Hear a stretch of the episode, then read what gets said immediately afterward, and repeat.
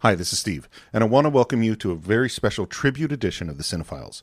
As you know, one of the sad duties we have on the show is recognizing artists that we've lost, and last week we lost the great director Stanley Donen. And so we thought it was a good time to re release our episode on Singing in the Rain, which, strangely enough, was another tribute to Debbie Reynolds. Now, normally, John and I record these tributes together, but he's off conquering the UK with his special top 10 live show, which sounds like it's going great. And so it's just going to be me this time. And the strange thing is, the more I looked into Stanley Donen, the more interesting he became to me. He was born in Columbia, South Carolina in 1924, and he was a Jewish kid. And it sounds like being a Jewish kid in Columbia at that time wasn't so easy. He faced a lot of anti Semitism and bullying, and so he did what a lot of future directors did, which is he hid out in the movie theater. And he watched movies as much as he possibly could. He watched comedies and westerns, he loved thrillers, but the movie that had the strongest impact on him, the one that changed his life, was Fred Astaire in Ginger Rogers in Flying Down to Rio, which he says he watched 30 or 40 times. And that led him to take dance lessons, which he started at about nine years old. And the other thing that happened was right around the same time, his parents gave him an 8 millimeter ca- camera, which he played with constantly. And this is, you know, a, a, story that we've heard before. We've heard it about Steven Spielberg, Martin Scorsese, people that found their refuge in the movies and then actually continued to play with cameras on their own and became filmmakers at a very, very young age. Donen was also lucky because his family regularly traveled to New York, where he saw real Broadway musicals. And he got even got to take dance lessons while he was there with famous dance instructors, including a guy named Ned Wayburn, who taught an 11 year old Fred Astaire back in 1910. I mean, can you imagine going to New York and getting to take dance lessons with the guy who taught your hero? Well, when he was 16 years old, he graduated from high school because he obviously was a pretty smart kid and headed off to the University of South Carolina. And he lasted there one semester. Decided it wasn't for him. His, with his parents' approval, he headed off to New York in 1940 at the age of 16 to pursue a career as a dancer. And it didn't take long because he was cast by in Pal Joey, which was by Rodgers and Hart, on his second audition. This is a big, huge show directed by George Abbott and starring, of course, Gene Kelly.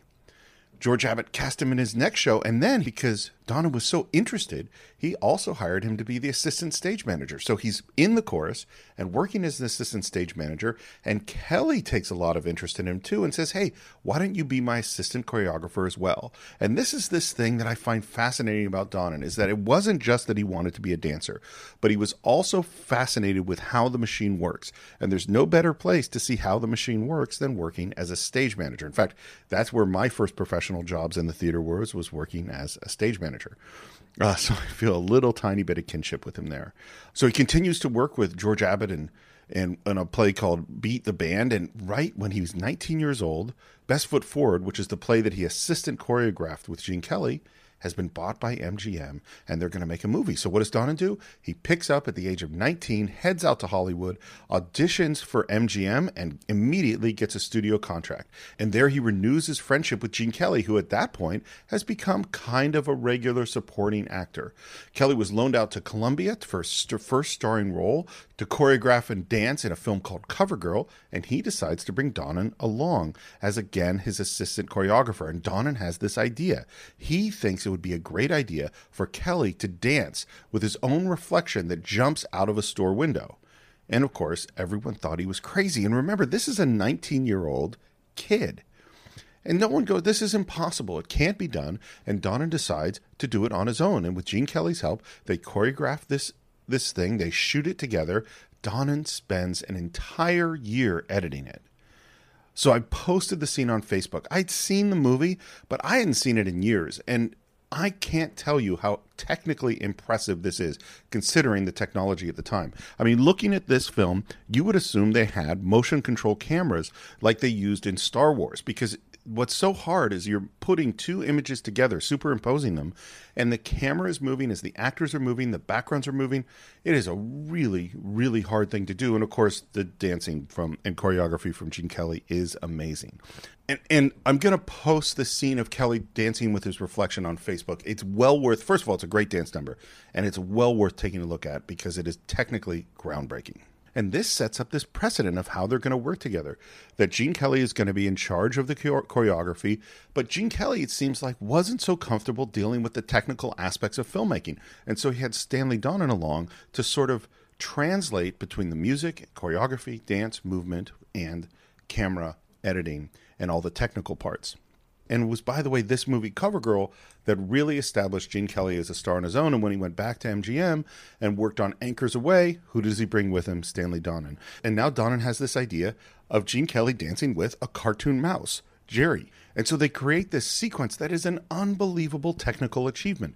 This animation was supervised by William Hanna and Joseph Barbera, but the idea was Donen's, and he figured out how to shoot it. They spent months shooting it, and again, Donen spent a year perfecting each scene frame by frame to make it work. I mean, this again, technically extremely difficult, high degree of difficulty, and it was naturally a huge sensation. And this gives them finally And after working together one more time on Take Me Out to the Ball Game, they finally got the chance to co-direct their own film, and that is 1949 On the Town, the story of three sailors on a 24-hour leave in New York City with Frank Sinatra, and they had the idea that they wanted to shoot on location. And you have to understand that up to this point, movie musicals were always filmed on sound stages. Nobody went out to shoot on location because it's extremely difficult in terms of noise, in terms of traffic, in terms of controlling your environment. But they decided to go out and do it. And again, this is a huge, huge hit. And how old was Stanley Donen when he directed his first feature film? He was 25, same age as Orson Welles when he directed Citizen Kane. Now, I don't mean to compare Stanley Donen to Orson Welles in any way. That would be a ridiculous comparison. But the amount that this guy accomplished from when he showed up in Broadway in when he was 16 years old until now 9 years later at the age of 25 co-directing his first film with Gene Kelly is remarkable. Kelly goes off to do American in Paris, and Donen is now a director on his own. And one of his first films is Royal Wedding with his hero, Fred Astaire. So now he actually gets to direct the guy who inspired him in that movie theater when he was nine years old. And he does one of the most iconic Fred Astaire scenes that have ever been put on film, which is again shows technical mastery and also a real understanding of dance. And that is Fred Astaire dancing on the ceiling. They have the whole set on a gimbal, and Fred Astaire dances. And as the camera and the set rotates, he dances on the wall, dances on the ceiling. It is a remarkable scene, and I'm going to post it on Facebook so you can all take a look at it. After Gene Kelly's success on American in Paris, he comes back to work with Stanley Donen on their most famous collaboration and the movie that we're talking about today, which is the wonderful, warm, fuzzy feeling Singing in the Rain. It's one of my all time favorites. Donen goes on to direct films on his own, including what I know is one of John's favorites, Seven Brides for Seven Brothers. Maybe that'll show up on the Cinephile sometime. And then Donen and Gene Kelly have their final collaboration on It's Always Fair Weather, which is a movie I like a lot, but it sounds like they had a rough time on that one. It seems as if they had both grown into being wanting to be directors in their own right, and it didn't quite work so well with them working together. Uh, Donen's the rest of his career, it's not like there are great, great movies here, but a lot of really good ones, including including Funny Face, Pajama Game, and Damn Yankees, non musicals like Indiscreet and Charade, and some people have called Charade, by the way, the best Hitchcock movie Hitchcock never made. Then the guy was continued to work through the 60s, through the 70s. In the 80s, he makes Blame It on Rio with Michael Caine, which I totally remember when it came out. He directed episodes of Moonlighting. He directed Lionel Richie's music video Dancing on the Ceiling. And his last film was a 1999 TV movie, Love Letters, starring Steven Weber and Laura Linney. And he was still directing off Broadway in two 2002. Now, Donen is known as one of the most important directors in the golden age of musicals, along with Vincent Minnelli. And really, for his technical mastery, his understanding of cinema, this is a guy that we really should remember. Um, and so I'm very, very happy to return to one of my favorite musicals, Singing in the Rain, starring Gene Kelly and Donald O'Connor. And I should say that we're also joined in this episode by one of my favorite guests, Broadway actress, singer, dancer, TV star, and now TV director, Milena Govich. So, without further ado, I give you Singing in the Rain.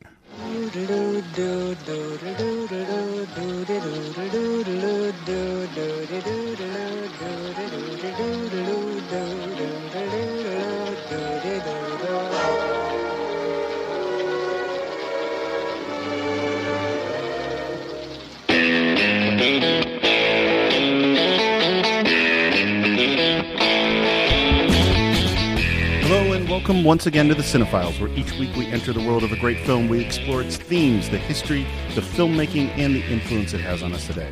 Uh, my name is Steve Morris. I'm a directing instructor and filmmaker in Los Angeles, California. Happy New Year, everybody. I, I don't know how many weeks you are out of that one, but I'm going to say that now. It's always nice to say Happy right? New Year. I think we're still in the in that area that I can. Uh, hi, I'm John Rocha. Uh, I'm a voiceover artist, uh, host of numerous shows here in LA, and an occasional actor as well.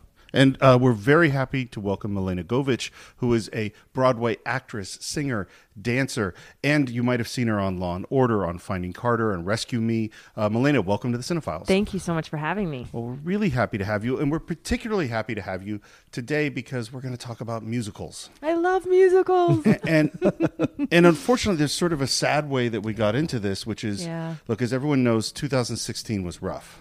Really It was it was a very difficult, Brutal. year. Yeah, Yeah. brutal, and we could go on and on and on about the actors and writers and singers and dancers and important people in our lives that we've lost. And it seemed like the the knockout blow at the end of the year was in two days losing Carrie Fisher, and the day after her mom Debbie Reynolds, and it was just beautiful and brutal and shocking and it was completely heartbreaking. it really was, and and we might get into talking about Carrie Fisher a little later on a mm-hmm. different episode of the Cine-Files, but but today we really wanted to talk about Debbie Reynolds, and and it gives us an opportunity for as sad as 2016 was, to have one of what I think might be the most joyous movie I can think about think of, which is Singing in the Rain. And especially her performance too. Oh, I mean, she's absolutely. just living.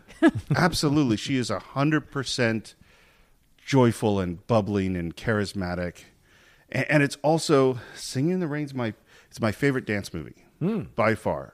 But Dance movie, you say? Yeah. Not musical. well, just just in terms of li- I literally have uh, a part of it is that I teach them, but also I will hmm. pull up on YouTube. Make them laugh, or Moses supposes. Hmm. Anytime I've shown them to my kid over and over and over again. Good morning, Yeah. singing in the rain. They're just and nothing. They just make me smile. Yeah. A- And I wanted to ask you because we have. When, when did you start dancing, Milena? um, I was basically dancing out of the womb.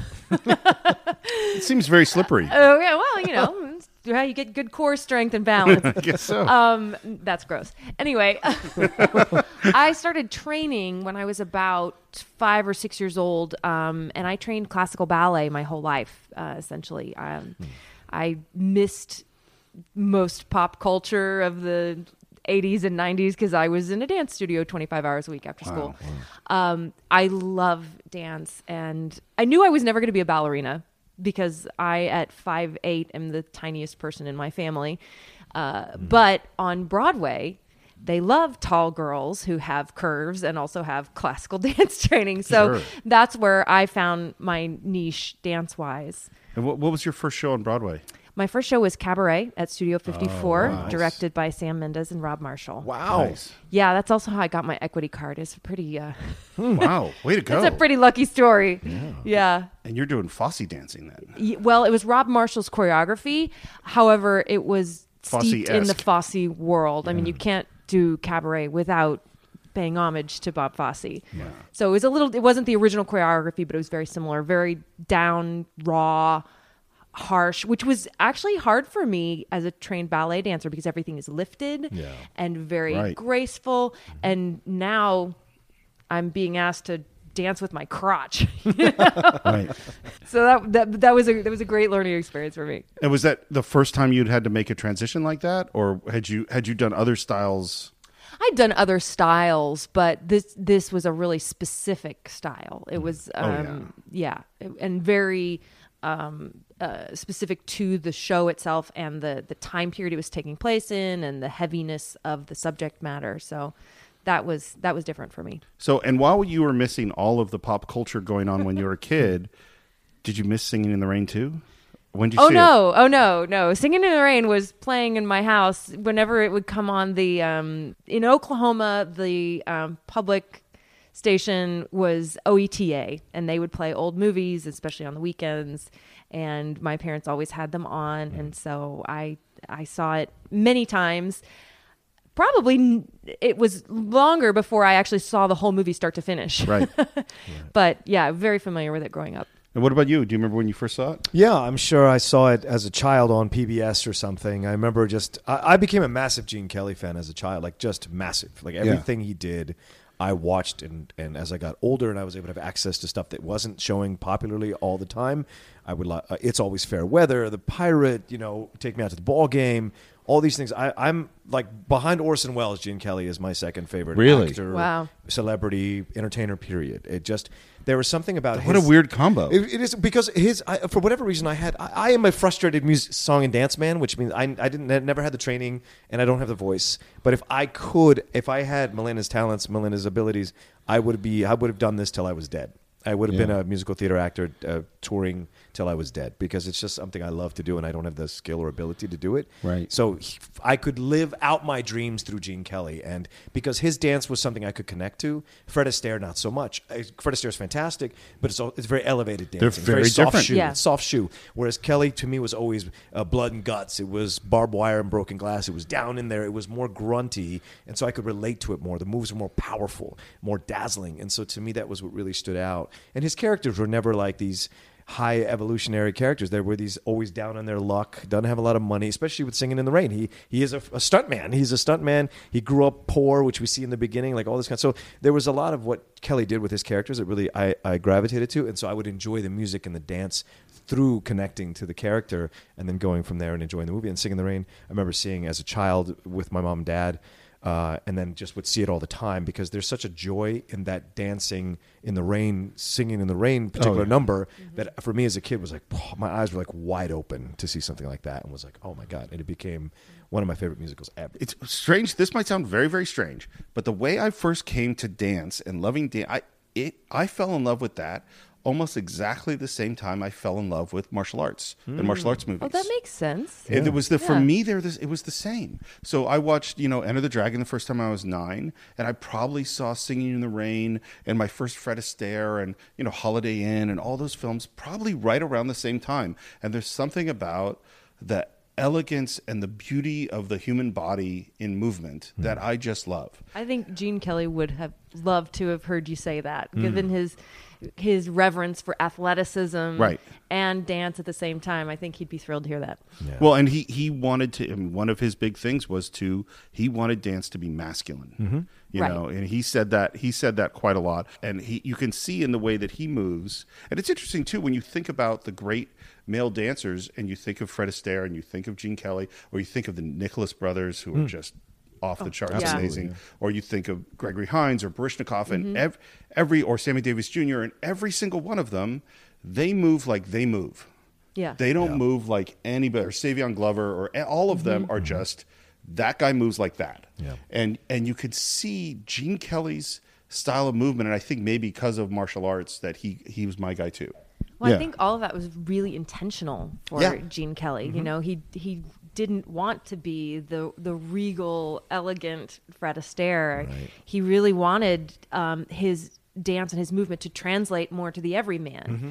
to so that you could sit and watch it and go, I could do that, or I relate to what this character is going through, not only through the story and the dialogue, but also through the physical movement. And I love the fact that his shirt sleeves are always rolled up. Right. You know, he's still in his white pants and his, you know, his preppy vest, but the shirt sleeves are up, and so you know you're connecting to him in a different way than you would if someone like Fred Astaire.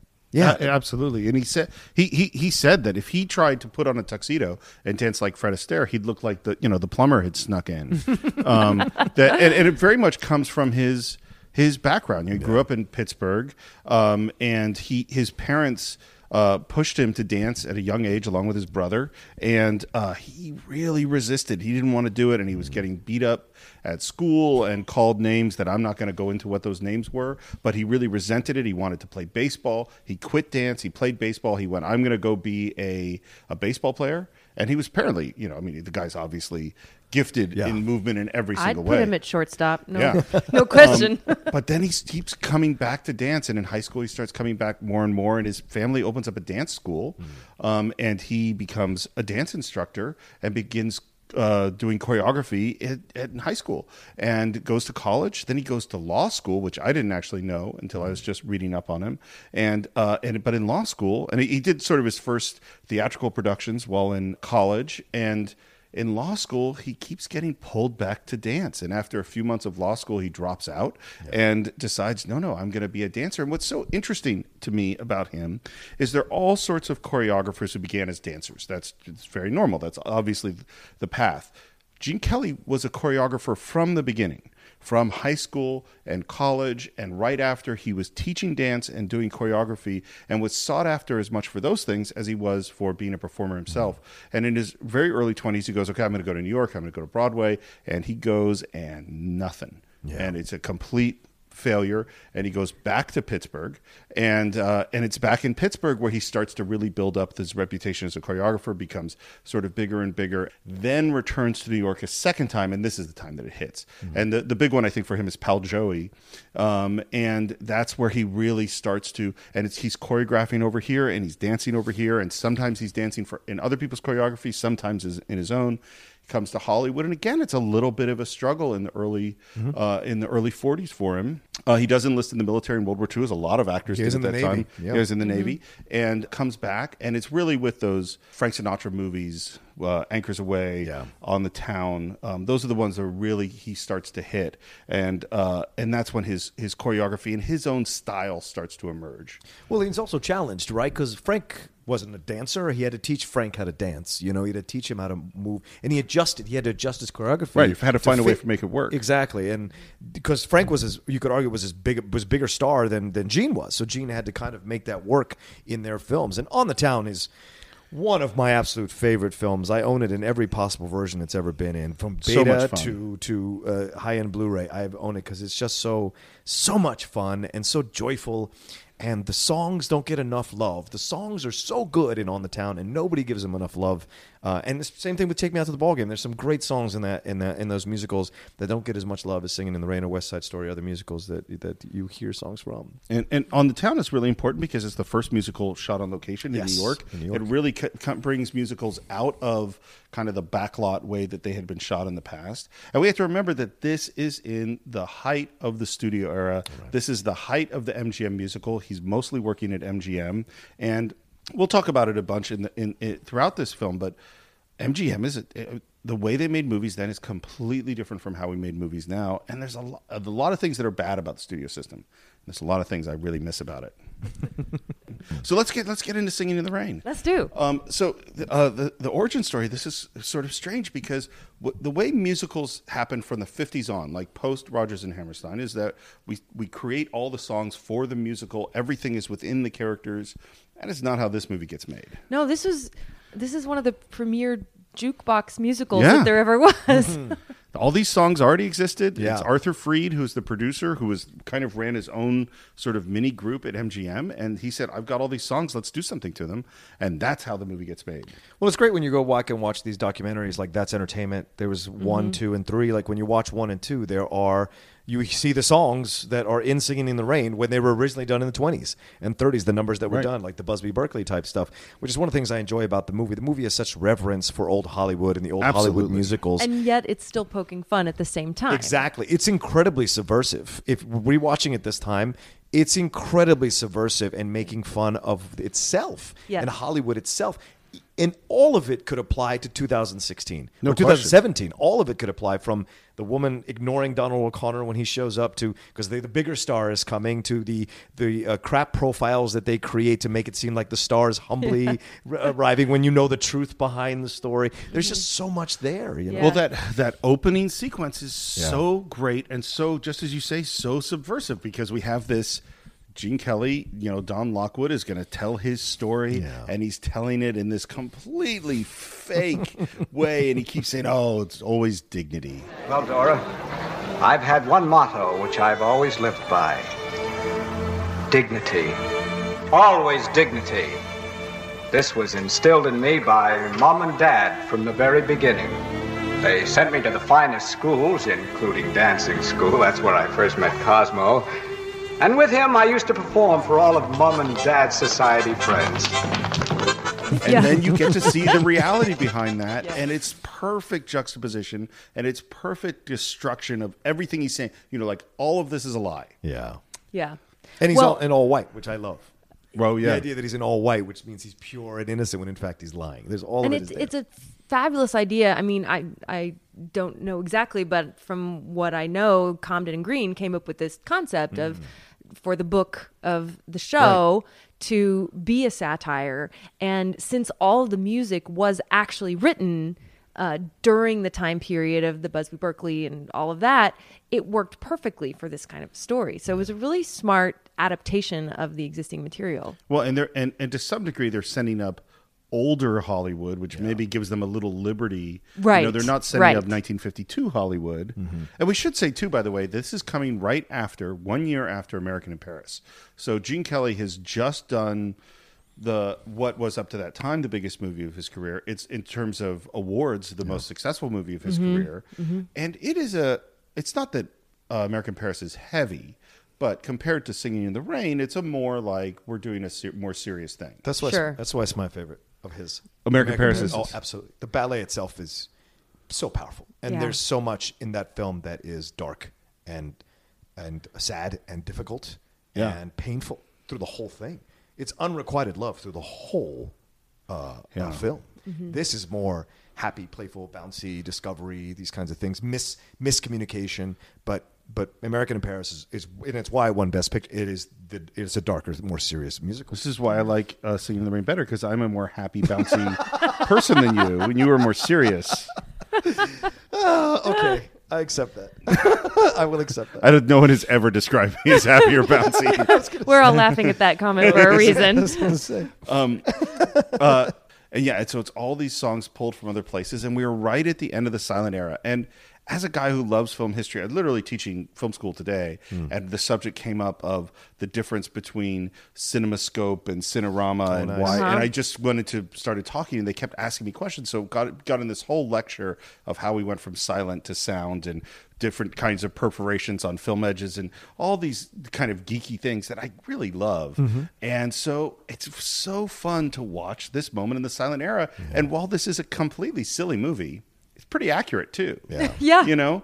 Like the, there's the scene where they're filming multiple silent films right next to each other, Yeah. and different Yeah. directors. di- That's how they did it, because that's how you could do that in a silent film. And it looks ridiculous in this day and Totally age. Totally ridiculous. Yeah. But that's what it was. And the style of acting that we have, which is this sort of big, broad Mm-hmm. acting with text and these very huge romantic movies, that that was for real too. And, that- and, and that's a good segue, I think, into Debbie Reynolds because I mean that's what she does in that car is essentially making fun of everything that Don Lockwood, what you're talking about, the pantomime acting, the whole thing that she's that that's going on there in the car, and you see that, and it's so funny because she's not wrong. Oh, thank you. Oh, no offense. Movies are entertaining enough for the masses, but the personalities on the screen just don't impress me. I mean, they don't talk, they don't act, they just make a lot of dumb show. You mean like what I do? Well, yes. Here we are at Sunset in Camden. because hmm. she's not wrong. Exactly. But at that time in that era, when you go back and watch those silent films, you see it's a lot of a lot of big faces and a big movements and that have you. And I will you subtitle the moment where you didn't hear anything because Rocha did some beautiful silent movie acting. It's very Um, impressive. What, Thank what- you. What's particularly funny too with, with Debbie Reynolds in that scene. Yeah. So so uh, Don Lockwood, Gene Kelly's character, has just gone from his hugely successful premiere. He runs away from his fans, climbing up on a car on a bus. And by the way, Does his own stunt?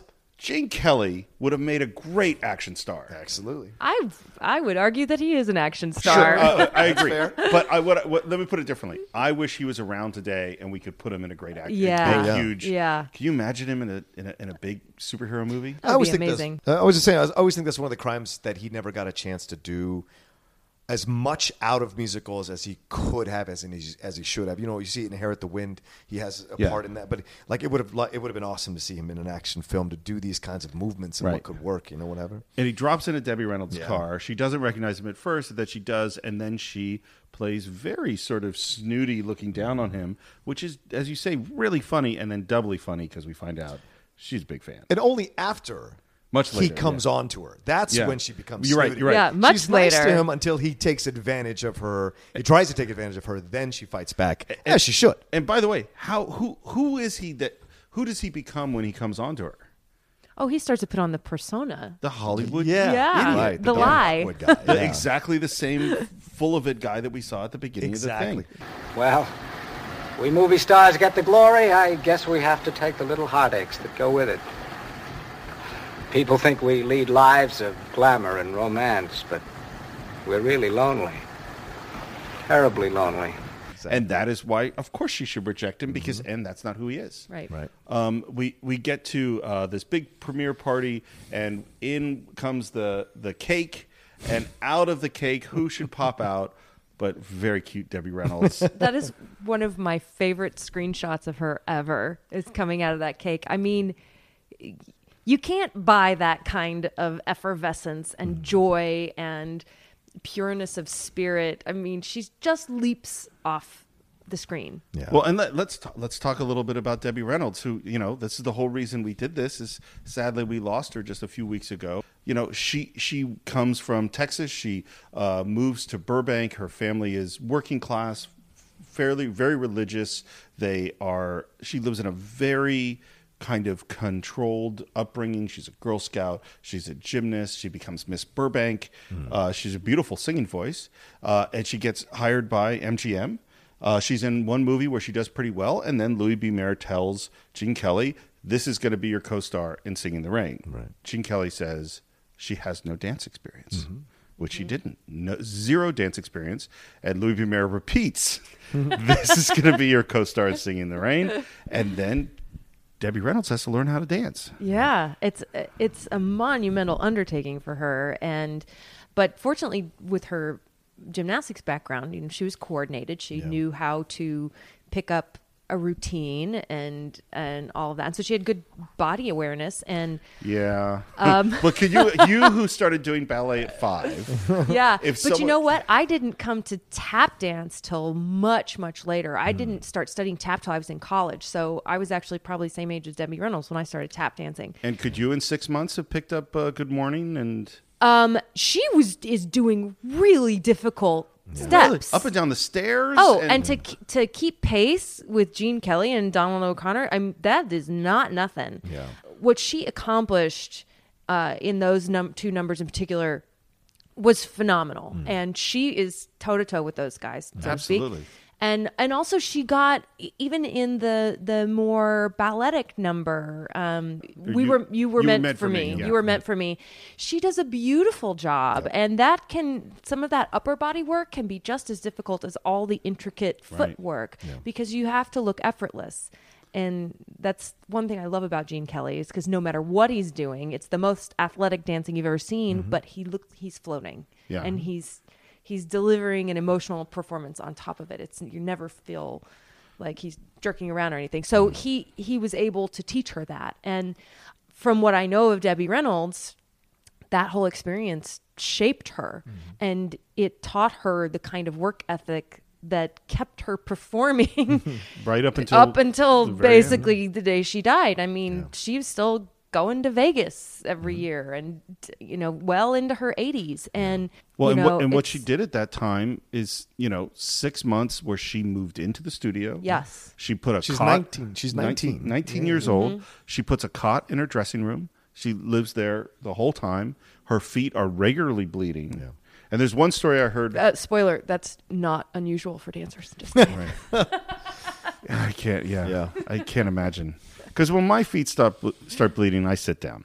I was like, well well, there's the difference Steve. yeah. I guess that's why I never. Dancers are a tough. They're tough. yeah Yeah. super t- and this is something i remember i was watching I, I was watching so you think you can dance and they had some and it, sure this was kind of bs a little bit but they had some people come in with all sorts of body measurement metric things mm-hmm. to test where dancers were on the scale of athletes and of course it was off the charts Yeah. you know heart Yeah. in terms of heart rate endurance flexibility oxygen in the lungs you know all you know strength speed Yeah. Well, you know. again, it's you're asking these people to do the most athletic thing they can possibly do, and also make it look effortless. Right. Mhm. There's no like huffing and puffing at the end, or grim- grinching up your face to lift the heaviest thing. I mean, you you could be a male dancer lifting your female partner, Yeah. who may not be the lightest Right. feather, but you got to make it look effortless. Yeah. You know. Yeah.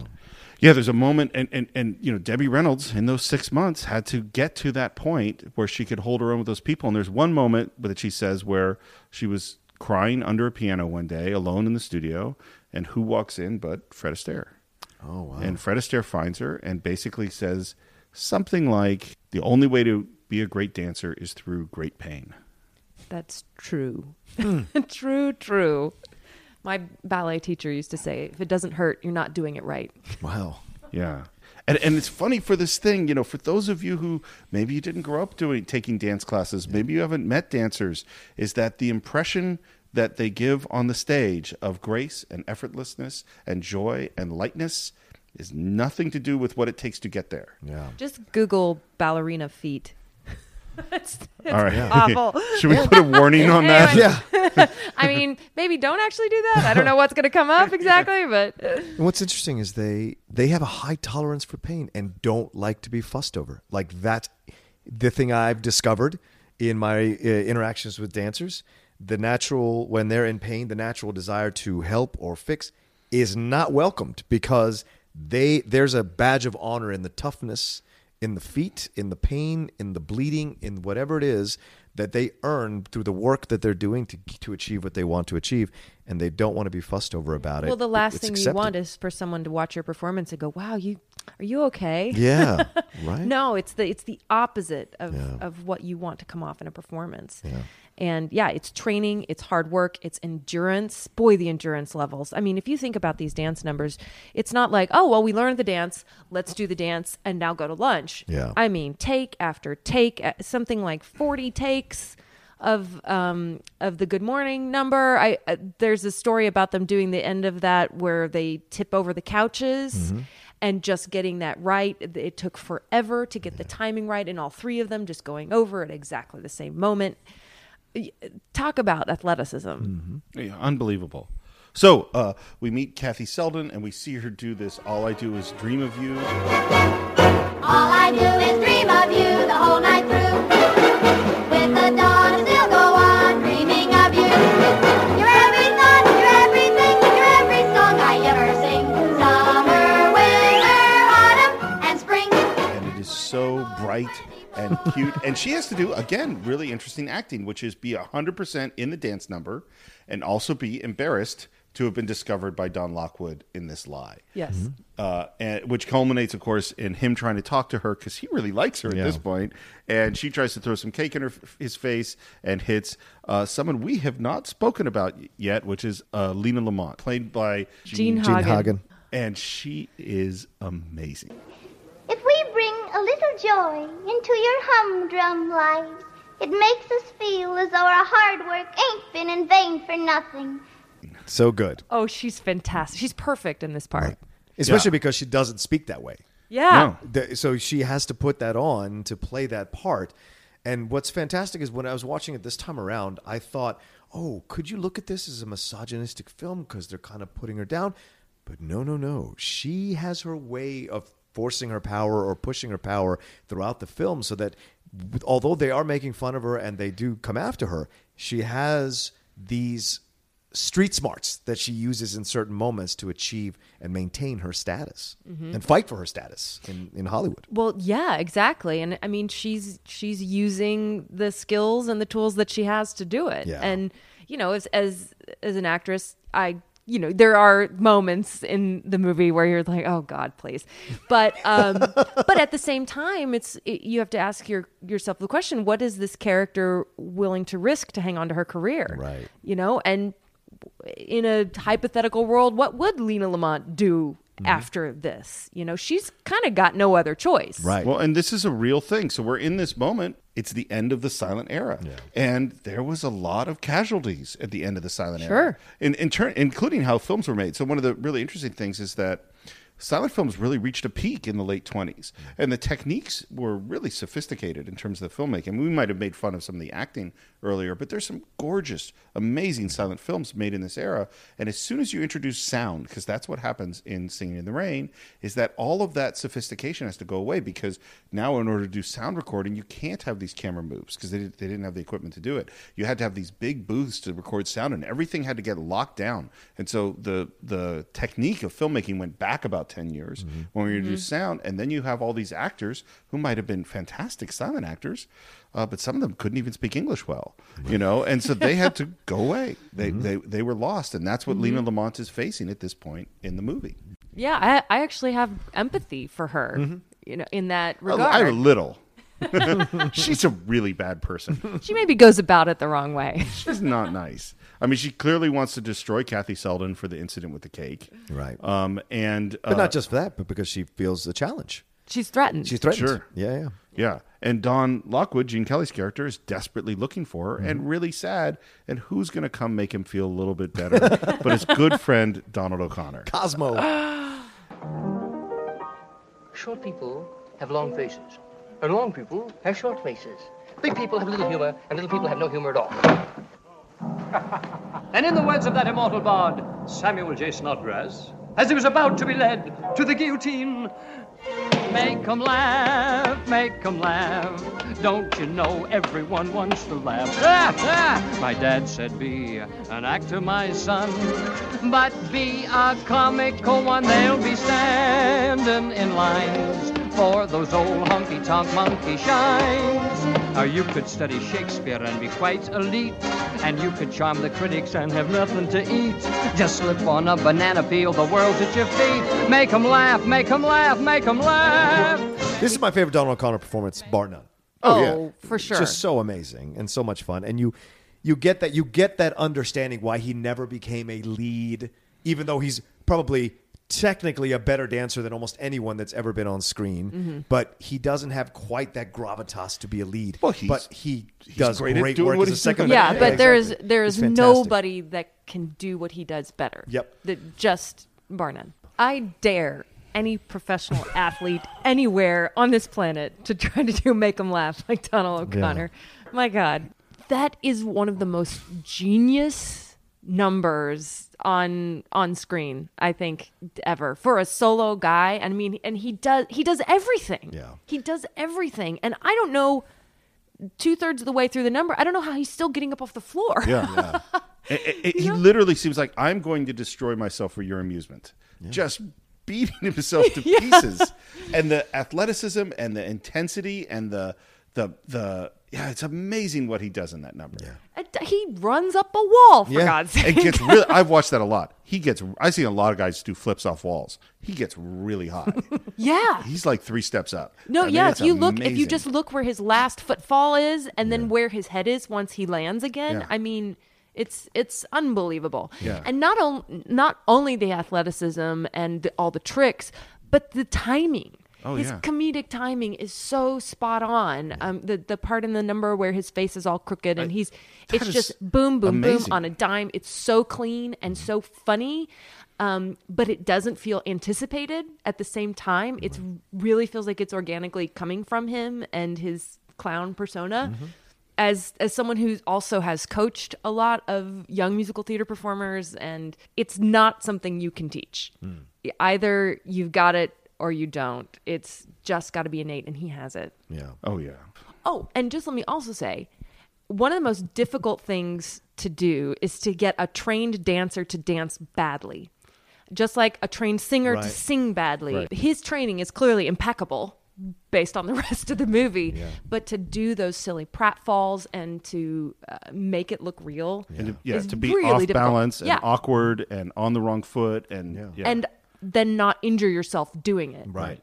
That's incredibly difficult. and avoid the wood and jump through the wall and all these things and climb out. I mean, all of it is just. It, it, it was a show. It was like we will. I will take the part, but I need one number where I can show where, uh, everything that I can do because you're not going to let me do it Well- because Gene is the star, and that is a perfect exchange that you can make for that. And from what I know, that was um, Gene Kelly was a big champion of this idea of Oh, giving him a big showcase number yeah. Um, because he is so talented, Mm-hmm. and you know they were very good friends, and they really went through the vaudeville canon Yeah.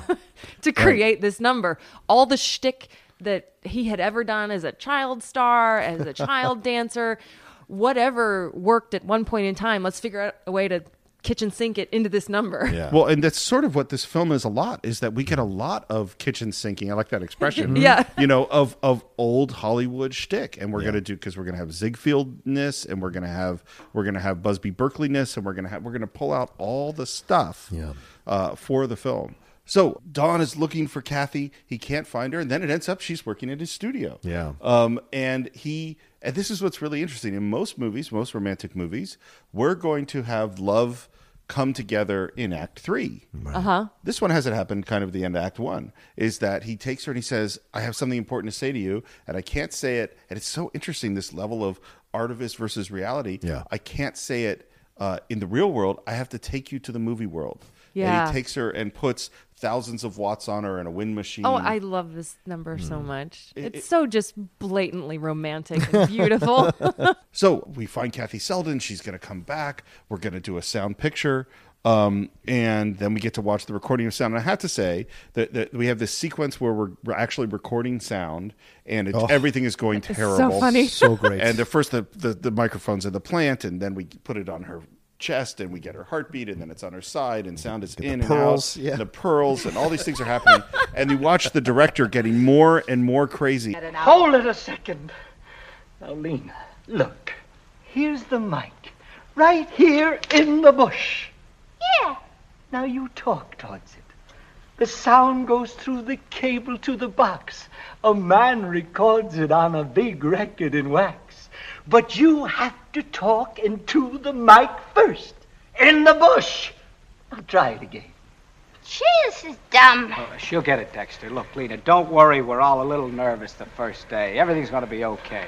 Oh, by the way, Roscoe, you know the scene coming up where I say Imperious Princess of the Night? I- I don't like those lines there. Is it all right if I just say what I always do? I, I love you, I love you, I love you. Sure. Anyway, it's comfortable. But into the bush! Okay, again. Quiet! Roll 'em! That's what directing feels like. a lot of the time. It's like I have to stay really calm. Everything's falling apart around me. I stay calm and we're just going to get through it. It's going to be okay. Yeah, that's really what it feels like to be a director. By the way, sometimes. that actor is an unsung hero of the film. Oh, he's great. so great. Oh, yeah. just so Yes. great. Just say it into the mic, into the bush. I don't care what you say. Just say it into the bush. It's so great. And of course, one of the things we have to do in order to do a talkie picture is that our actors have to learn how to speak. So on the one hand, we have Lena Lamont with her voice coach, and I can't stand him. She's such a good voice. And then with the guys, we get Moses Supposes. oh my gosh, this is such a terrific number. Yeah. and it it is um one of two songs in the whole movie that were actually original to Singing in the Right. Rain. It's not one of the trunk songs from previous shows. Um, it's a very And the other ones What- make make him laugh, right? yes, yes, make him laugh, which is based It's pretty much. on uh, a Cole Porter song, yeah. but Yeah. but nobody they they deny that, but that's okay. Um, but Comden and Green again, they did such a fabulous job, and the the lyrics are so they're they're just the epitome of the Comden and Green uh, wordplay that they love to do. Moses supposes his toeses are roses, but Moses supposes erroneously. But Moses, he noses, his toeses aren't roses, as Moses supposes his toeses to be. Moses supposes his toeses are roses, but Moses supposes erroneously. A Moses, is a Mose, A rose is a rose. a toes is a toes. Hoop-de doody doodle. And what I love about this number, I, there's so many things I love about it, but um, the choreography really matches the lyrics as far as um, kind of the uh, the canon aspect of it, because you get all these different rhythmic and syllabic matches in the lyric, and you get the same. Um, kind of call and response in the choreography as well. The way that um, Never thought about it. You're totally staged it. right. Yeah, It, it's brilliant. Yeah, it's it's it's amazing to watch, and it's amazing. What, what's to me, it's like the textbook of you watch two guys dancing really tightly in sync with each other, and yet they're different. Yes. Mm-hmm. and that's so fascinating to watch. Is that they're doing exactly the same steps. They're perfect, spot on in sync, mm-hmm. and yet. The, the styles still come out. And one of the things I'm fascinated with Gene Kelly, and we talked about his athleticism, we talked about that that that sort of physicality he has is I'm kind of fascinated. I'm curious what you think about this, but with his upper body, mm-hmm. because his upper body, no matter what he's doing, remains solid and still in this way, as if he's not really. And maybe that's why he looks so effortless. But it's just he has such control and such strength there that he can do all these things, and yet it's like nothing's yeah happening. that that comes squarely from classical ballet training and um, he did study ballet extensively and loved ballet. Um, and that that's really where that training comes from. Well i'm sure we'll jump to it later but in the broadway melody Right. ballet you see it uh, very clearly. He does this entraînement jump sequence where he's doing these big leaps in Right. the air and he just floats and you're like oh my gosh he's way up high in the air. But that's that's really that training to have that center and that lifted quality. You he, even though he does feel down and dirty and gritty and rough a lot of the time he always has this um, this energy right in his core that keeps it smooth so he doesn't look like he's hurting or trying. Um, and that's really where the performance comes from. And as far as the two dancers being so in sync and yet feeling like they're different, those are two great actors. Right. And those differences are coming from a place of character. And there's a lot of young dancers out there, singers, musicians, uh, actors, who think if I just do the steps right, if I just sing the right notes, if I just say the right lines, um, I'm doing great. Well, those things are the barrier to entry. Right, of course.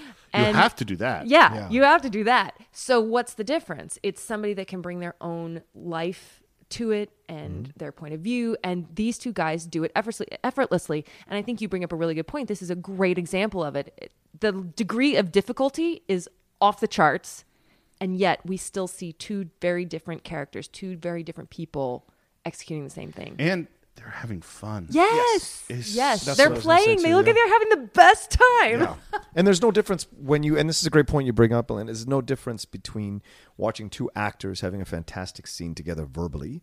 What you're watching in this musical number is two actors having a great scene with their feet, with their bodies. But there's a conversation going on 100%. with their dance, and Yeah. you can see it. And as they c- s- s- dance around, and then as they come together, and when they're coming together, and then when they're on the desk, like all of it, there's such joy. But you're right, Steve. Each one has their style, and their style they complement each other so well in this particular number so well and you just enjoy it because of how much fun they're having because it's two pros at the end and also like if you strip it all away it's two dance pros in a studio in a literally a dance studio having a great time you know Well, and the thing Like too, jazz. It's almost the- like jazz. The Yeah. thing too that's interesting that just sort of occurred to me is we started with the artifice of the fake Don Lockwood in Mm-hmm. Hollywood, and that's the guy that Kathy Selden uh, rejects, and and he's full of it. And now, and and that's the guy who's prancing around with Lena Lamont in these silly silent films. This guy's dancing to Moses Supposes. That guy's awesome. Yeah. Yeah. And that's what this movie is about is that no, no, you have to be that guy. You have to be yourself. Right. Because that guy is filled with joy and excitement and fun and he's that's that's who we want to see. Not mm-hmm. the not the Lena Lamont guy. Right. That's false. And and really in a lot of ways this movie is all about getting past the false to the real, which is funny because it's a completely pho- not phony, but a completely silly uh, movie in its construction. It's not a realistic movie in any way. No, but that's the real. That is the real truth because then even in the kind of show within a show story of making this movie, the change in the movie all comes about because Don figures out who what he himself really has to bring. Yeah. And that is the song and dance man aspect. Yeah. Um, what? Tell me about the. You had mentioned before something about uh, the tapping and how they do the sound for the tapping. Well, yeah. Um, in making musicals, talking about how musicals are actually made, um, for musical numbers, the music itself, the songs are normally pre-recorded. Right. Traditionally, they're pre-recorded and then played back on set, and you would sing and dance along to the pre-recorded music. And this is really essential for sound syncing later on in the editorial process to make sure things match when you're doing multiple angles, multiple takes, all of that. Um, but with the dance, tap dancing is really one of the only forms of dance that sound is really essential, right? So it would be almost impossible to record the sounds of the dance and then try to physically match the sounds on set. Right, so so the tap sounds are generally done in post production in Foley, and you'll you if you look closely thinking about it, you'll see sequences like in the Moses Supposes, the guys are up dancing on the desk, right? They're Right. tapping, tick, tick, tick, tick, tick, tick, tick. And then they jump down on the floor and it's tick, tick, tick, tick, tick, tick. It's the exact same sound. Right. We're not hearing The desk sounds boom of and the then desk. Yeah, of course. the floor sounds. Right. It's all a consistent sound. It's also a consistent sound level, no matter if we're in a tight shot or a wide shot. Right. You would think if you're farther away from You'd the be a camera, farther sound, you sure. would get a different sound. So they would boom the the tap sounds for sync, um, but then, Then they later, replace it all. yeah, then later the God bless the sound editors got to place all the tap sounds. But what would they would do is um, they hi- had dance foley artists, mostly women who were tap dancers that were never credited in any of these movies. Wow. Wow. And they come in, you put down a board, you put mics in front of their feet, and just like you would do an ADR session as an actor where you come in and match your own dialogue, they are there matching the choreography and the tap sounds. So they're doing tap foley. Tap Foley, yes. Wow. And there were multiple people that did this. Men, many of the stars, like Fred Astaire, would almost always do his own tap sounds, his own tap dubbing. He had an assistant that was very close to him that would occasionally do it if there was a conflict or he was, you know, unable to come. Um, Gene Kelly almost always did his own as well. Uh, I'm sure Donald O'Connor did his own because he's so great it's it's reported that Gene Kelly also did Debbie Reynolds. So Oh, wow. yeah, so she was doing all the dancing and she's hitting all her taps, but to do that so specifically clean, Well, especially copy- with three dancers and Well, and to copy your taps from sound and visuals to match them, that's yeah, crazy that's a, that, uh, we talked about degree of difficulty a little bit ago. This is off the charts as well. Um, so, but the uh, another fun story is that in the Singing in the Rain number, if you think about it, if you're in tap shoes in water, you're not going to hear clean click click click click click. Yeah, yeah. No. And you So- might slip and fall on your ass. Yeah. Uh, so I don't know if it was because Gene Kelly was sick at the time or whatever. He actually didn't dub his own taps for that number. Hmm. It was Carol Haney and Gwen Verdon. Oh, Gwen Verdon. Gwen Yes. Verdon from uh, Fosse and Yes, yes. And Grease. Exactly. yes. Yes. S- And Sweet Charity Yeah, Sweet and Charity, all all of that. Yeah, and Carol Haney, who's also um, a phenomenal Broadway dancer, who um, both of them assisted Jack Cole, who was like the father of American theater, Mm. jazz, and dance. Um, and they both had assisted Gene Kelly at different times, and so they dubbed those steps and. Um, the the story goes that they had to do it in a tub of water because it was matching, but it was just really, really, Really shallow. cool. So they were still getting the splish splash sounds, but still the consistent tap sounds. Again, you go back and you watch the number; the tap sounds are consistent, even if he's on the sidewalk, in the puddle, on a lamp. you know? That's crazy. Um, which brings us, of course, to the world premiere of the Dueling Cavalier, our, our uh, silent film epic, and it is awesome. Yeah. What's that? A thunderstorm outside? It's those pearls, Mr. Simpson.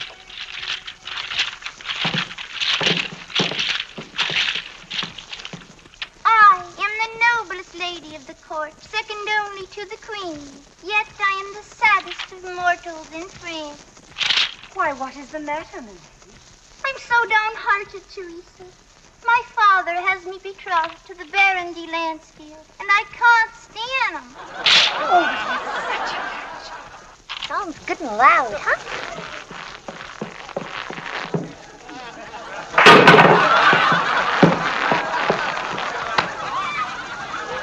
Oh, Pierre, you shouldn't have come. You're flirting with danger. They will surely find you out. Your head is much too valuable. You never could remember where the microphone was, boss. Uh, I, have, I have empathy for sound designers everywhere watching that. Oh yeah, and that is real. Like everything that oh, happens, Oh, yeah. the Yeah. loud pearls and the the breathing and all. If you listen to straight sound, particularly poorly recorded, yeah, it sounds like that. Yeah. That's why we have or to actors that don't know what they're doing and they're Yeah. setting down books on their line and Yeah. Oh God.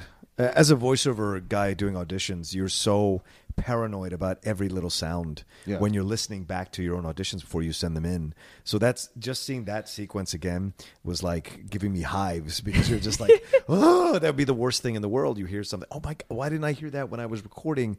And you you hear that now, uh, when you play it back, you're like, how did that get in there? I got to start all over again. So yeah, you see things like that. It just made Well, and, and, and I, I have this happen with my film students when they're looking at their films, and I'm Oh, listening to them. I'm like, "You're in deep trouble here," and they go, and they go "What? What's wrong?" And like, because they're not hearing it, because it takes a Right. while, Yeah. because they're focused on other things. You say, close your eyes and listen. so they have a disastrous, a disastrous premiere. People are walking out of the movie. They feel their careers are ruined. And in this, there's a moment where the sound goes out of sync, uh, in which uh, Don's voice comes, or this guy's voice comes out of Lena Lamont's Yeah. uh, Oh, mouth. it's so funny. And it's really funny. And this is going to become important later. We go back to Don's ridiculously huge mansion. yes, All right? and apparently has Chateau. couches like lined up all over. Um, and he is really depressed, and he he feels that he's been exposed for exactly the phony Kathy said he was. They're really depressed, and then we come up with the brilliant idea, which I think makes no sense whatsoever. But they come up with the brilliant idea of let's turn that movie into a musical. yes. Why don't you? What? Make a musical. A musical? Sure. Make a musical. The new Don Lockwood. He yodels. He jumps about to music. Oh, the only trouble is that after they released Dueling Cavalier, nobody had come to see me jump off the Woolworth building into a damp rag. Well, why don't you turn the Dueling Cavalier into a musical? Dueling Cavalier? Sure. You've got six weeks before it's released. Yeah. Add some songs and dances, trim the bad scenes, add a couple of new ones. And you got it. Hey. Hey, I think it'll work. Of course. It's a cinch. You know, it may be crazy, but we're gonna do it. The Dueling Cavalier is now a musical. And they go perfect. We'll just add some song and dance scenes because that's easy enough to do. Sure. And we'll just take a couple of months, and then we'll have a musical. we'll be a big hit, and we sing "Good Morning." Yeah. I feel this is my lucky day, March 23rd. Oh, no, your lucky day is the 24th. What do you mean the 24th? It's 1.30 already. It's morning. Yes. And what a lovely morning. Good morning. Good morning. We've talked the whole night through. Good morning. Good morning to you. Good morning. Good morning. It's great to stay up late. Good morning. Good morning to you. When the band began to play, the stars were shining bright. Now the milkman's on his way. It's too late to say good night. So good morning. Good morning. Sunbeams will soon smile through. Good morning. Good morning to you and you and you and you. Which is one of the greatest threesomes you'll ever see on screen doing any kind of dance. And she is so good in this. She's just sequence. delightful in it. And- She is. and, And she's at the center almost of it. anchoring. Yeah, so Yeah. yeah. she anchors the whole uh, piece from the whole this the soft dancing in the dress. And by the way, the costume fantastic. Uh, What they're wearing perfectly fits Yes. for what they're doing, and lets her flow easily through what she's doing in the different uh, changes and the way they play with the raincoats and the different variations of the different dances that they Yeah. throw in there. All of it is Exactly. old Hollywood. All of it is there. Well, and also the It's so big much long fun. tracking shot that takes them from right. room to room to room, Yep. and uh, it just captures the element of play. Yeah. and I, I find that throughout this movie that there's so much joy, as you say, but there's so much playfulness too, and mm. and playing off of one another, and this this whole sequence really highlights that. Well, this is the. I'm so glad you said it. I was going to say exactly the same thing because I, I had this theater teacher who, when we got really depressed with our bad plays or whatever, he said, "It's called a play for a reason." Right? is that it's supposed to be play. And this scene, I mean, so is Moses. There's so much play in this movie. And this is when they bring up the raincoats and all the things mm. they do is like they're having fun. And of course, we know that uh, Debbie Reynolds' feet had to bleed mm. to have this much fun. Mm-hmm. Like that, and that's this combination that I'm kind of fascinated by with Singing in the Rain because everything I've heard about Gene Kelly, he worked hard. Oh yeah. He was a taskmaster. He was a perfectionist. It doesn't sound like he was mean or abusive, but he was like, we're going to get this exactly right. So to create this show of joy and play and laughter, we're going to put in hour after hour and after hour of serious hard work and sweat. Well, and that is truly when you really can have fun, when you're not thinking anymore, when you've rehearsed so much that the steps are ingrained in your body. Um, and you don't have to worry about what comes next or, or am I in, in line or you know, am I hitting my mark? You really can have that much joy if you're that prepared. And I think it's essential. You know, they Yeah. could not have pulled off what they pulled off in this movie with, without working that hard. Yeah, and it comes through, especially in a number like this, because you, even as a, a person who just has no uh, dance experience or no dance knowledge, you watch what they're doing and you're amazed uh, at the sequence, amazed at the movements, amazed at the at the at the speed of it.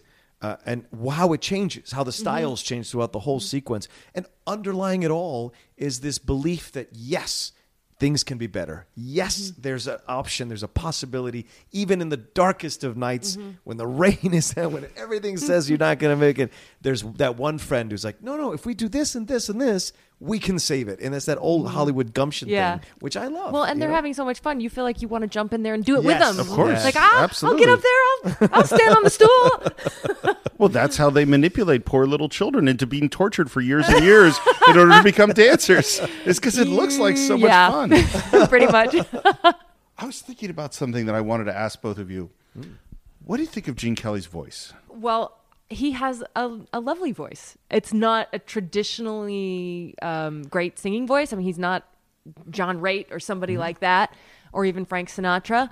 But I think he's such a good actor and he's so connected. His voice is so connected to him and his performance and his body. You totally buy it. I love his voice. It's I have all the all his songs, and I because once again, it's that connection of it's not it's not a high end voice, it's not a highfalutin voice. He is a man. This is how a man would sing. He's masculine, and this is how a masculine man would sing. And this is what I feel when I listen to him. So I like his voice a lot. And if you go, as I've said before, go find on the town.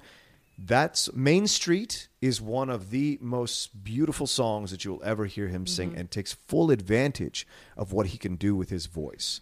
You know, the the talk singing that works for his type of it just is so mm-hmm. beautifully done in Main Street. And here and in, and singing in the rain, the same thing. There's a reason that song is so iconic. It's not because he's got this amazing voice, it's because it's a voice that fits and there's a joy and purity, organic purity to it that you gravitate to and love. Well, and I think to me, because I totally agree, is I think to me he's honest. Yeah. Yeah, That's That's who he thing. is. That's who he is. Yep. And so, and and it's not bad. He has training. I mean, Yeah. he's not Oh, he's just on keys. crooning Yeah. away and kind of marginally singing. No, he's doing a really good job. He's being, but he's being authentic to who he is. Mm-hmm. Mm-hmm. Yeah, and that and it goes back to sort of well, what are we going to see a movie for? And sometimes you, it's not for the things. That, it's not for the perfect. Perfection is not actually what we generally want, or em- uh, and it's hard to describe. Authenticity is what we want. But he is he is who he is. Mm-hmm. Mm-hmm. And so let's talk about Singing in the Rain. Now, this is his most famous number of all time. Yeah. It is one of the most beloved numbers of all time. It's not the most difficult number. By the way, I think it's well known sort of Hollywood lore that he had 103 uh, fever when he did it.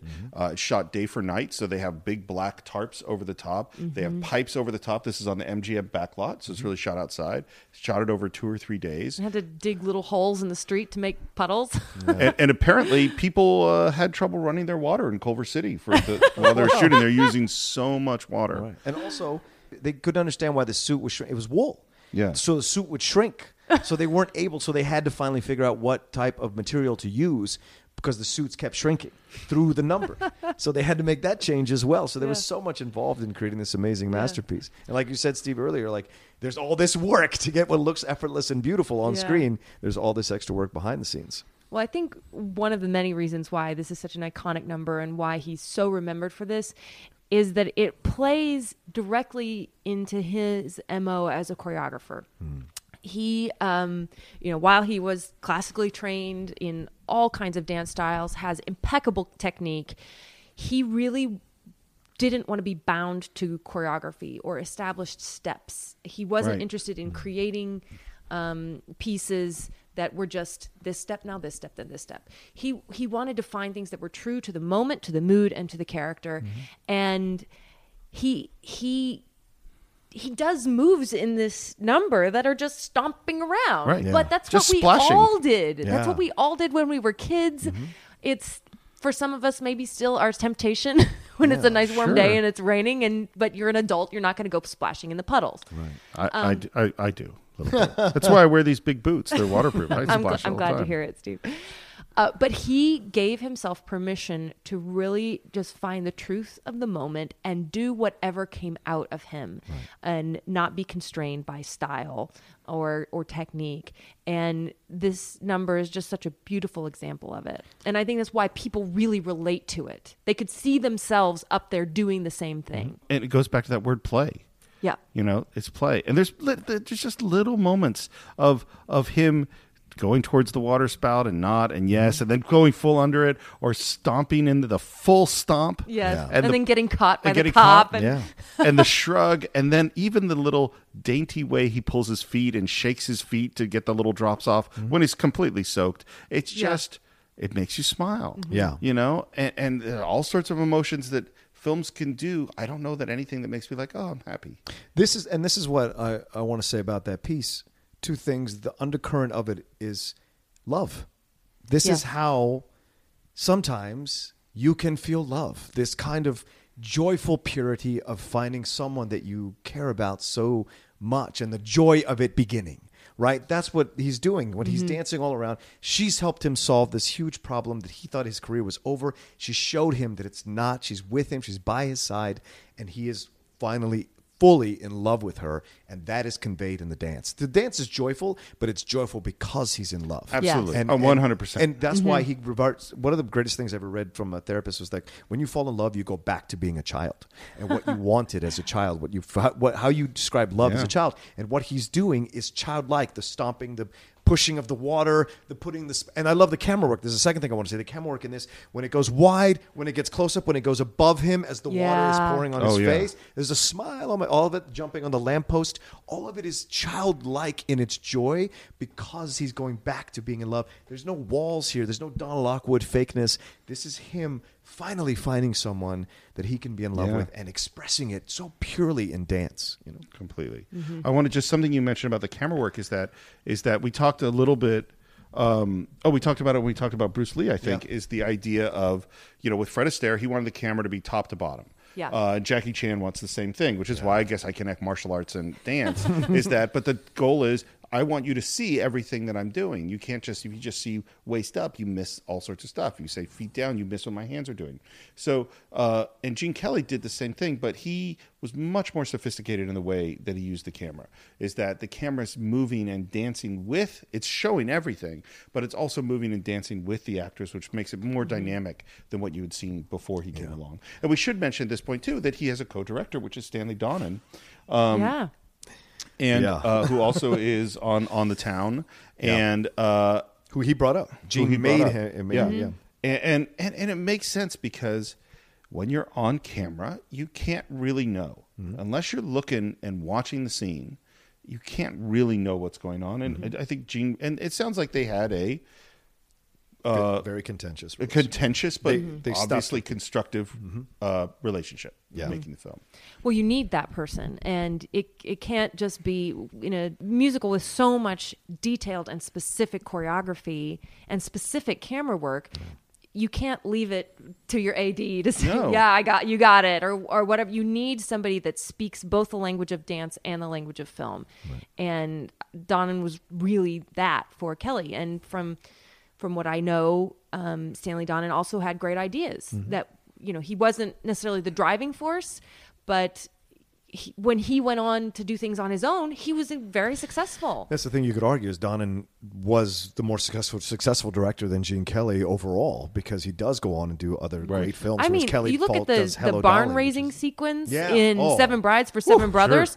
That is genius. Yes. That is beautifully. I mean, Stanley didn't choreograph that, but he shot it. He staged it, and um, Michael Kidd did that. Yeah. exactly. Yeah. So you can't say he didn't bring anything to the table for Right. sure. Well, and we can never know. I mean, that's the Right. thing about collaborations is Yeah. we can't know. Mm-hmm. We can look at what they go on to do separately. But there's a reason Kelly brings Donen into On the Town because he sees. That's the thing. Yeah. Although they broke up over Singing in the Rain, he sees the talent that Donen has, and which Sure. is why he trusts him to be his second set of eyes on On the Town, and and then when they do Singing in the Rain. But Donen also is discovering his own power, his own knowledge, his own. wor- So at that point, when the break happens, it's because they both kind of cre- he created this entity. He has embraced his own entity, and now he's going off to do his own thing, and they can no longer collaborate because they're too powerful. Well, in a lot of ways, that's a natural progression Right. with a mentor and mentee. Absolutely. there comes a point where You gotta move on. You got to Mm-hmm. assert yourself and start to find your own voice and your own vision Yeah. apart from the person you've worked most closely with. So we're almost at the finale, but now I had to bring up one thing that I didn't know until this last time watching it, and I'm just shocked that I never knew this, which is I never knew that's Rita Moreno playing Yes. Zelda. Oh yes, I and never her knew stuff it. got cut. She Yep. was supposed Yeah. to have a big number and everything. Totally cut. I Yeah. got one more for you. Yeah. At the beginning of the movie, the fan that faints is Oh, yeah. Leslie Caron. I knew I recognized her, and I couldn't Really? figure It's it Leslie out. Caron. That's amazing. Is uh, Gene had found her, and they had a. And she, he brought her over and wanted her to have this small part, and then did this did the faint, and that's Leslie Caron. That's, great. hilarious. That's great. Wow. Um, so we've reached. So we've come up with our plan. We're going to do a musical, and Kathy is going to sing and be Lina's voice. And it's, I love the pitch because I'm picturing the dueling cavalier, and then they're saying we're going to have these song and dance numbers, and it's young Hoofer, and then we see. And, and I'm just going, okay, how could this possibly? This is this is the silliest thing I've ever heard. But we go to uh, our big final dance number, which is Broadway Melody, uh, which originally was going to be small. It was going to be a small dance number, and then because of the sec- success of American in Paris, they go, we need to have it got bigger and bigger and bigger until it's this huge number, uh, and it's really fun to watch. It's not my favorite in the film. Like, I mean, it's hard to pick favorites. My favorites Yeah. are the ones we've already talked about. Yeah. But Broadway Melody is great. Well, there's there's so many inventive things about it. Oh, yeah. Um, both uh, stylistically, Yeah. visually, choreographically, all coming together to tell this kind of odd little story. Yeah, that has nothing to do with anything. Um, Yeah, no, I, I have no idea how that fits into Dueling Cavaliers No, at all. right, But right. you know, I don't care. what's the gangster mall doing in there? What's Yeah. the whole Cyd Yeah. Charisse sequence? Yeah. You're like, what? What's this all about? I, I just have to take two seconds for Cyd Charisse Please. because she is. Take- take 10. She deserves it. Uh, yeah, uh, she is maybe one of my greatest dancing idols. She is, Hmm. or like I mentioned when we started the podcast, I um I'm a very tall, curvy brunette who wanted to be a classical ballerina, um, and Cyd Charisse um. She danced with the Ballet Russe de Monte Carlo when started when she was 14. She had a professional career Mm-hmm. as a ballerina um, up until World War II began and the company disbanded because Mm. of the war. Mm-hmm. So that's when she came to Hollywood. And um, you know, her her style and her technique, the the ballet training comes through, but it's you still always believe her in whatever she's doing. Yeah. And the the vampiness, the seductress part. I mean, she just she does it like falling off a log. right. Well, and all the character that comes through in her performance is huge. Oh yeah. yeah. I mean, the second you lay eyes on her, you know exactly who she is. Yeah. And um, you know that Don Lockwood or whoever, Whoever we're going to call is. him in this dance montage, the dancing cavalier. he's met his match and then some. Yeah. Um, and uh, there's a funny tidbit that's well known about Cyd Charisse is that she had an insurance policy as the most expensive legs because um, I think it was Lloyd's of London insured her legs for five million dollars. Not a surprise. not worth every penny. Yeah. yeah. And he used her a few. He, I mean, he worked with her. Sorry, he worked with her a few times. You know, because Brigadoon, Mm-hmm. and then also in uh, uh, "It's Always Fair Weather," which is one of these really dark musicals. really dark, Nobody yeah. talks well, about. And bandwagon. And He has Bandwagon, this, yes, this exactly. huge sequence with her that's really dark. yeah. Um, So in, in, and she was, and then another fun tidbit is that um, she's five seven. Yeah. she's taller than Gene Kelly. Yes. and he choreographed specifically to hide this fact. God bless the male ego. Um, but he he has if you if you notice when you go back and watch all of her stuff in this, she's always hinged at the hip. She's deep. Her Mm-hmm. legs are bent. She's in. She's slinking around. It's a character choice. Yeah. But it's But- also, but it's also- a- another choice as well. And he d- uses all these levels with her. He puts her on the floor three different times. Right. You don't you don't really see that in dance. It's a very modern dance, modern ballet sensibility, but he's Mm-hmm. incorporating it into this sequence, and I think it works beautifully. Well, that's as you said before. Gene Kelly isn't bound by technique. He, Exactly. He's happy to take from whatever is necessary to make this happen, Or invent his own. or invent Yeah. his own thing. and um, there's you know there's two main sequences of dance with her. She's in the green dress in the club, Right. and then there's this this Yeah, the um, white, yeah. the, the white sequence where it's in With the his veil. imagination, and he does another fun thing in that sequence, which is to put her up on stairs. Yes. Yeah. So they are not even dancing on the same level. They do meet, but when they meet, she's falling into his arms. Mm-hmm. well, and dancing. I mean that you know that veil. Oh, is my all- God. it is so crazy. It's like sixty feet long or something crazy like that. And they Yeah. have huge, huge wind machines going all the time, and the wind machines are angled at different places, and they're turning them up and down to get the veil to do at what Yeah. angle they want it to do. Really hard, and uh, you know from what Cyd Charisse said, you know she's wearing a sail essentially, Yeah. and Yeah. sometimes like trying to dance into the wind with this giant sail on her back, it knocks her over over and over again. Yeah. Yeah. I, I so wish there was B roll footage of this whole I know, sequence. right? you know, because you the know that thing stage. tied them up. And oh my god, yeah. wh- what a nightmare! I mean, I've done I've done my share of props dancing, and there there are there are times when you just are at your wits end trying to deal with this damn prop, much less do the choreography, Right. make it look effortless, be in the moment as the actor. I just can't imagine what it was like to film that. Well, it, it, just on this for a moment, even the simplest prop in a movie is hard. Yeah. Like if you like, I've spent you know having I wanted blood to drop in, drip into a sink when a guy's like washing his face, and getting the blood to drip in just the right place. oh, you do it like thirty times. You know, Yeah. no, no, that wasn't right. Clean the blood up. You know, like oh, you know, you have you see all sorts of times where you know um, a coin falls into frame or something falls into frame or some glasses Yeah. or something. 20 30 takes Yeah. you know like it's really really hard and i imagine that where people are moving and running and there's wind and twisting and all the I, it's impossible Mm-hmm. and Cyd Charisse had just had birth she just had a baby like right before this so she had to work off all the weight and then be doing this scene Mm-hmm. Yeah. it's a great sequence and again we get that joy of gotta dance which is just Yeah. so much fun Well, and the camera work too Mm-hmm. in this whole sequence. And we we talked a little bit of camera work in some of the other numbers, but overall, um, he and Stanley Donen, whoever, however the uh, the duties fall, Yeah. we will never know. Um, they did a lot of great work of creating different sizes of shots with the camera movement. So Right. you're not going from a wide cutting into the medium or cutting into a close when the camera's moving you don't feel like you've missed anything Yeah. and that was really important to Gene Kelly. Um, and then also all these axis shifts. You know, the uh, all of a sudden we're we're watching, looking one direction, then all of a sudden, whoop, the camera switches ninety degrees, and we we feel like we're in a whole other place, but we're really just in another corner of the room. Yeah. Right. And so you've got people coming from one side to the other, and it's very cinematic choreography in that way. It's choreography that wouldn't work on a stage, on a mm-hmm. proscenium. It's really specific to the medium. And so I, I really appreciate that as as a dancer and a choreographer as well. Yeah. Yeah.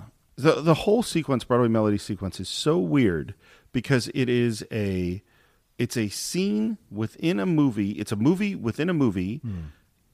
Uh, within a movie that they haven't shot yet, Yeah. because they They're haven't pitching. even done it. They're pitching the idea of the thing they're going to do, where we have within that scene a guy meet a girl, and then we have his fantasy, and so we have a fantasy Yeah. within a scene within a movie that we haven't made that's within a movie that has nothing to do with our main characters, Yeah. Kathy and Don. Right. It is com- and it's a really long sequence. And yet we're totally engrossed. Totally mm-hmm. engrossed.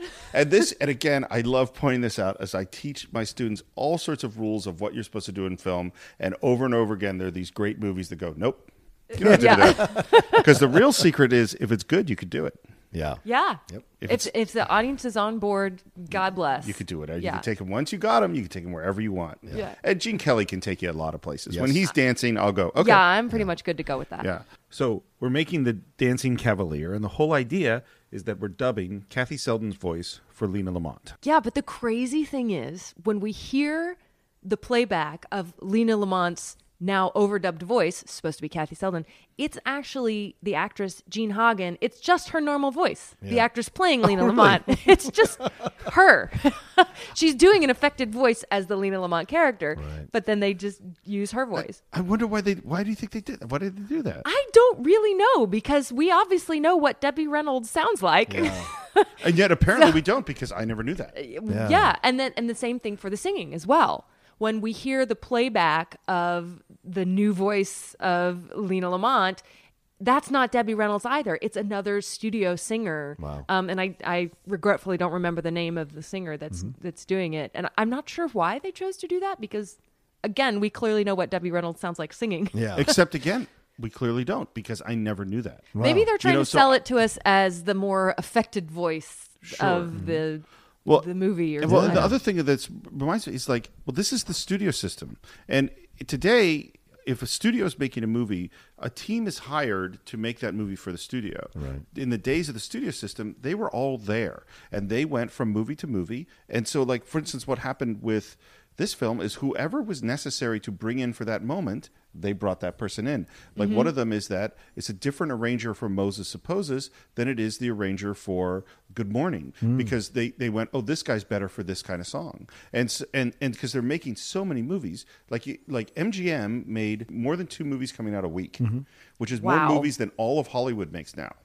And so they're constantly, it's like a factory. And all these people are going from movies to movies. And this is one of the reasons it's hard to make musicals today, because we don't know how. Yeah. They Mm-hmm. had teams of people to make musicals. So they bring in another voice because they go, oh, let's use this voice. Because Mm-hmm. everyone's being paid, everyone's on contract. Yeah. Yeah. By the way, RF is like the worst studio head ever in the history of mankind. I mean, can we can we just like take a moment for that? Just just just flowing to whatever works, uh, whatever goes around, whatever goes. Like it, he's constantly in these situations. You're like, well, I don't even know who would make this decision, and like he's always hiding stuff from other people. You know those kinds of things. So it's just so fun. Well, to- he's always just standing up for something and then completely yeah, crumbling the next completely, second. right? Like, Yeah. So not what a studio head would do at all. But Um, yeah, which brings does us to because at the last moment, Kathy uh, or, or Lina Lamont says, "You know what? Kathy's got to continue to do my voice, and Yeah. we can't let this out, and you can't let her be a star." Mm-hmm. And we have our big premiere, and things look pretty bad, and the movie's a big hit, and they and and Lina wants to go, and she goes. Kathy, you're going to keep doing this for me, and Lina wants to go out and talk, and they go, "Yeah, go ahead." yeah. Ladies and gentlemen, I can't tell you how thrilled we are at your reception for the Dancing Cavalier, our first musical picture together. Bless you all. She didn't sound that way in the picture. Cut the talk, Lina. Sing. But it's a great circle, right? Because Yeah. at the beginning, the They three of wouldn't them let are her telling talk. her not to talk. The, Don't you know, talk. the publicity's got like, no, they want to love their stars, blah blah blah. And then she turns it around and go, okay, if you're going to Yeah. play this game, here's my contract, and she's mm-hmm. got to stay being my voice, which almost works. Almost, almost. works. Yeah. And then they want her to sing, Yeah. and then and this moment is really mean. Yeah, it's pretty Which- cruel, isn't Right. it? You gotta do it, Kathy. This thing is too big. Of course she's got to do it. She's got a five-year contract with me. Get over to that microphone, Selden. You heard him, Kathy. Now do it. I'll do it, Don. I'll do it, but I never want to see you again, on or off the screen. and it's so horrible. Yeah, sorry. Mm-hmm. And it's just this unbelievable, and to the point where I, did, I adore the movie, but I'm kind of like, you know what? Not cool. Yeah, yeah. that is not. That's not. I understand you're going to have the reveal in the next moment, uh, which they do because Debbie Reynolds Mm-hmm. goes behind the curtain, Lina Lamont in front of the curtain. Lina Lamont starts singing, singing in the rain with Debbie Reynolds and lip syncs to Debbie Reynolds in the background, and then in this really funny, joyful moment, Cosmo, RF, and Gene Kelly pull up the curtain, revealing the truth. Yep. yes. Well, and this is a good question. Why didn't he tell her? Do you think he didn't tell her because she wouldn't have agreed to be this cruel to her, or do you think he didn't tell her because he he she he he just didn't want to tell her? Like he was he was uh, like he had his own plan and screw what she was going to feel.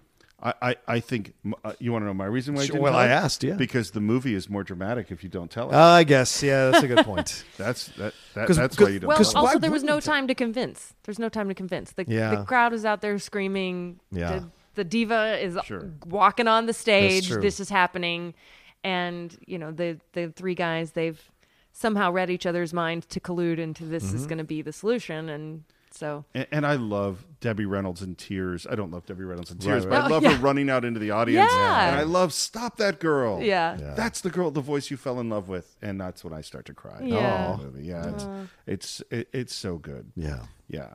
So, Milena, yes. Final thoughts on Singing in the Rain.